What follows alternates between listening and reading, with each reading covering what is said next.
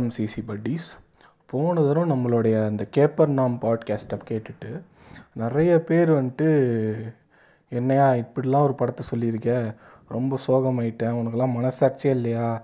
இப்படியே அழ வைக்கிறதுன்னு நீங்கள் திட்டின திட்டு இன்னும் என் காதுகளுக்கு ஃப்ரெஷ்ஷாக கேட்டுக்கிட்டே இருக்குது நானும் வந்துட்டு ஏதாவது சந்தோஷமான படத்தை சொல்லலாம் அப்படின்னு தான் வந்துட்டு பார்க்குறேன் பட் ஆனால் இந்த சோகமான இந்த ஹார்ட் ஹிட்டிங் படங்களோட இந்த இம்பேக்ட் இருக்கு இல்லையா?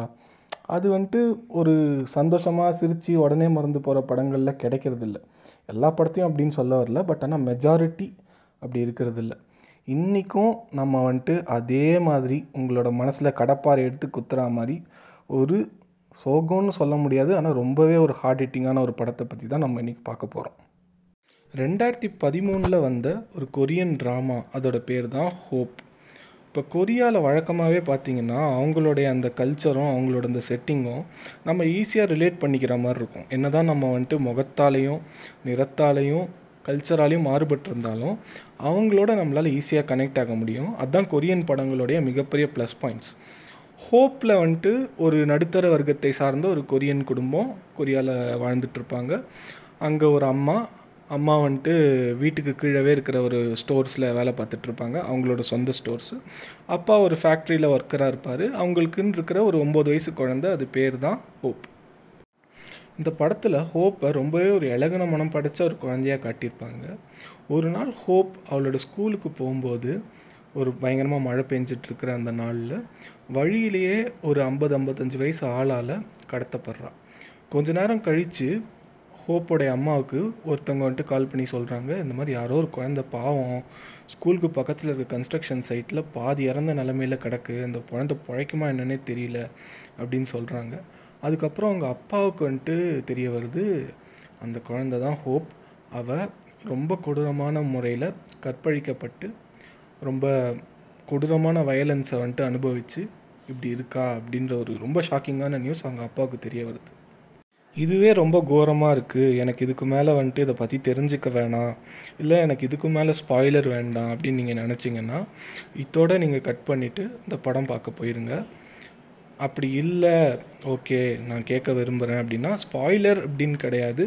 பட் ஆனால் கொஞ்சம் ஏன்னா இந்த படம் இதை பற்றி தான்ன்றது உங்களுக்கு விக்கிபீடியாவில் பார்த்தாலே தெரிஞ்சிடும் இதோட ப்ரிமைஸே இதுதான். இதில் வந்துட்டு பெருசாக நம்ம ஸ்பாய்லர்னு சொல்லிட்டு எதுவுமே சொல்லிட முடியாது. கேட்க விருப்பம் இருக்கிறவங்க இதுக்கு மேலே வந்துட்டு கண்டினியூ பண்ணி கேளுங்க.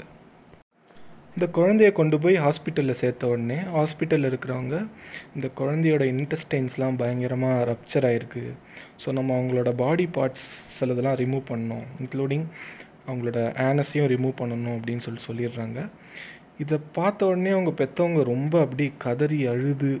அதுக்கப்புறம் போய் போலீஸ்காரங்க கிட்ட லால கம்ப்ளைண்ட் பண்ணும்போது அவங்களுமே வந்துட்டு ரொம்ப ஒன்றும் இதை பரபரப்பாக எடுத்துக்க மாட்டுறாங்க ஜஸ்ட் அனதர் கேஸ் அப்படின்ற மாதிரி தான் எடுத்துக்கிறாங்க.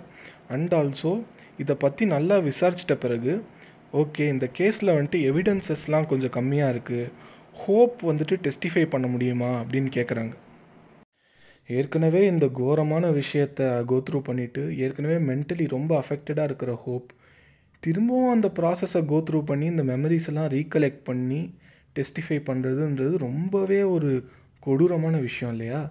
ஆனால் அதை தான் கவர்மெண்ட்டும் போலீஸும் எல்லா சிஸ்டமும் பண்ணணும்னு எதிர்பார்க்குது உடனே இந்த விஷயம் அப்படியே காட்டுத்தீ மாதிரி பரவ ஆரம்பிக்குது. மீடியாவுக்கும் தெரிய வருது. மீடியா வழக்கம் போல் எல்லா ஊர்லேயும் தான் கதை போல். அங்கே இருக்கிற மீடியாவும் அவங்களுக்கு ஒரு சென்சேஷ்னலிசம் வேணும். ஒரு பயங்கரமான நியூஸ் வேணும் வியூவர்ஷிப் வேணுன்றதுக்காக கொஞ்சம் கூட கூச்சப்படாமல் அந்த ஃபேமிலியை அந்த குழந்தையோட ஃபுட்டேஜ் வேணுன்றதுக்காக ஹாஸ்பிட்டலுக்கே போய் அதை வீடியோ எடுக்கிறது அண்ட் அந்த பாதிக்கப்பட்டவங்க கிட்டேருந்து வீடியோ டெஸ்டிமனி வாங்குறது இந்த மாதிரி ஒரு கேவலமான விஷயத்தெல்லாம் செய்யணும்னு சொல்லிட்டு கிளம்புறாங்க. அண்ட் அது மட்டும் இல்லாமல் இது இப்படியே பரவலாகி ஹோப்புக்கு ரொம்ப தெரிஞ்ச பீப்புளுக்கும் தெரிய வந்துடுது. இது அவங்களுக்கே வந்துட்டு ஒரு சென்ஸ் ஆஃப் ஷேம் கொண்டு வருது. ஹோப் இதனால் ரொம்ப பாதிக்கப்பட்டு அவள் அவங்க ஓன் அவங்களோட ஓன் ஃபாதரை பார்க்குறதுக்கே வந்துட்டு அவளுக்கு பிடிக்காம போயிடுது. எந்த ஒரு மென்னையுமே பார்க்குறதுக்கு வந்துட்டு வேண்டாம் நான் தனிமையிலே இருக்கணும் அப்படின்ற மாதிரி ரொம்பவே பாதிக்கப்பட்டு இருக்கா ஒரு எட்டு வயசு குழந்த. ஸோ பேரலி இந்த கேஸ் ஹியரிங்க்கு வரும்போது அந்த கல்பிரிட் வந்துட்டு எனக்கு என்ன நடந்துச்சுன்னே தெரியல. நான் வந்துட்டு ஆல்கஹால் எடுத்திருந்தேன். அதனால் என்ன நடந்துச்சுன்னே எனக்கு தெரியல அப்படின்ற மாதிரி கோர்ட்டில் சொல்லிடுறான். இதனால் எல்லாருமே வந்துட்டு பயங்கர கோவமாயிடுறாங்க. அண்ட் பேரலி என்ன நடக்குதுன்னா அவங்க பொண்ணை பார்க்கறதுக்காக டைரெக்டாக முகம் காட்டினா தானே அங்கே கொ குழந்தைக்கு பிரச்சனை அப்படின்னு சொல்லிட்டு அந்த குழந்தைக்கு கோக்கமான்ற ஒரு பொம்மை ரொம்ப பிடிக்கும். அதால் அந்த ட்ரெஸ்ஸை வாங்கி போட்டுக்கிட்டு அந்த அந்த பொம்மையாக போய் அந்த குழந்தைய பார்க்கணுன்னு முடிவு எடுக்கிறாரு அவங்க அப்பா. அதே மாதிரி போயிட்டு தினம் அந்த குழந்தைக்கு விளையாட்டு காட்டி சிரிக்க வச்சுட்டு வந்துட்டுருக்காரு இவ்வளோ ஒரு டெவாஸ்டேட்டிங் ப்ரிமைஸ் இருந்தாலும் இந்த படம் எங்கே ஸ்டாண்ட் அவுட் ஆகுதுன்னா இந்த படம் முழுக்க there is a ray of hope இந்த மாதிரி மோசமான விஷயங்கள் நடந்தாலும் இந்த படத்தில் நிறைய நல்ல ஆளுங்களும் இருக்காங்க நல்ல மனிதர்களும் இருக்காங்கன்றதை காட்டுறாங்க. அந்த அப்பாவுக்கு அந்த ட்ரெஸ்ஸு வாங்க பணம் இல்லாதப்ப அந்த ட்ரெஸ்ஸு வென் பண்ணுறவங்க வந்துட்டு நீ ஃப்ரீயாகவே எடுத்துக்கோப்பான்னு சொல்லிட்டு கொடுத்துட்டு உனக்கு எப்போ பொண்ணு சரியாகிறாலோ அப்போ திருப்பி கொடுன்னு சொல்கிறதா இருக்கட்டும். அவங்க அப்பாவோட கூட வேலை செய்கிற ஒருத்தர் வந்துட்டு உனக்கு எவ்வளோ பணம் வேணாலும் நான் தரேன்னு சொல்கிறதா இருக்கட்டும். இந்த மாதிரி நம்மளை சுற்றி நிறைய நல்ல ஆளுங்க இருக்காங்க அப்படின்றதையும் இந்த படம் நமக்கு ஞாபகப்படுத்திட்டு தான் இருக்குது இதெல்லாம் ஒரு பக்கம் நடந்துட்டுருக்க ஹோப் ஸ்லோலி ரெக்கவர் ஆக ஆரம்பிக்கிறா. அவள் தெரப்பிஸ்ட் மூலமாக she is regaining her mental stability பொறுமையாக அப்படியே ஸ்கூல் போக ஆரம்பிக்கிறா. ஃப்ரெண்ட்ஸோடு சேர்ந்து பழக ஆரம்பிக்கிறா. பொறுமையாக அவள் அவளோட நெஜ லைஃப்க்கு அப்படியே மாற ஆரம்பிக்கிறா. ஆனால் இந்த குற்றவாளி வந்துட்டு என்ன சொல்கிறான்னா அவன் சுயநினைவோடு தான் இந்த செயலை செஞ்சான். இந்த மாதிரி ஒரு கேவலமான ஒரு கொடூரமான செயலை அவன் சுய சுயநினைவோடு தான் செஞ்சான் அப்படின்றத அவங்க அப்பா அவனோட கூண்டில் பேசும்போது தெரிய வருது.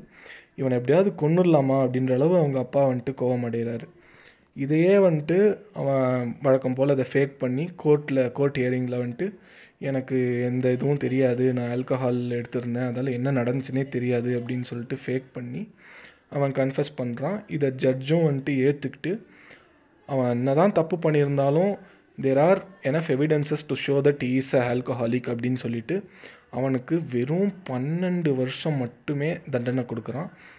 இது எல்லாரையும் கோவம் அடைய செய்யுது. இவ்வளோ கொடூரங்கள் நடந்திருந்தாலும் கடைசியில் ஹோப்புக்கு ஒரு தம்பி குழந்த பிறக்கிறதோட ரொம்பவே ஒரு நல்ல நோட்டில் இந்த படம் முடியுது. கடைசியில் இந்த படம் எவ்வளோ தான் உங்களை அழ வச்சாலும் கிளைமேக்ஸில் சிரிக்க வச்சிருது. அதுதான் அந்த படத்தோட மேஜிக்னு நான் சொல்லுவேன். இது எல்லாத்த விட ஷாக்கிங்கான நியூஸ் என்னென்னா இது உண்மையாலுமே கொரியாவில் நடந்த ஒரு சம்பவம். ரெண்டாயிரத்தி எட்டில் நடந்த ஒரு விஷயம் அது. அந்த குற்றவாளிக்கும் இதே மாதிரி பன்னெண்டு வருஷம் தண்டனை கொடுத்துருக்காங்க.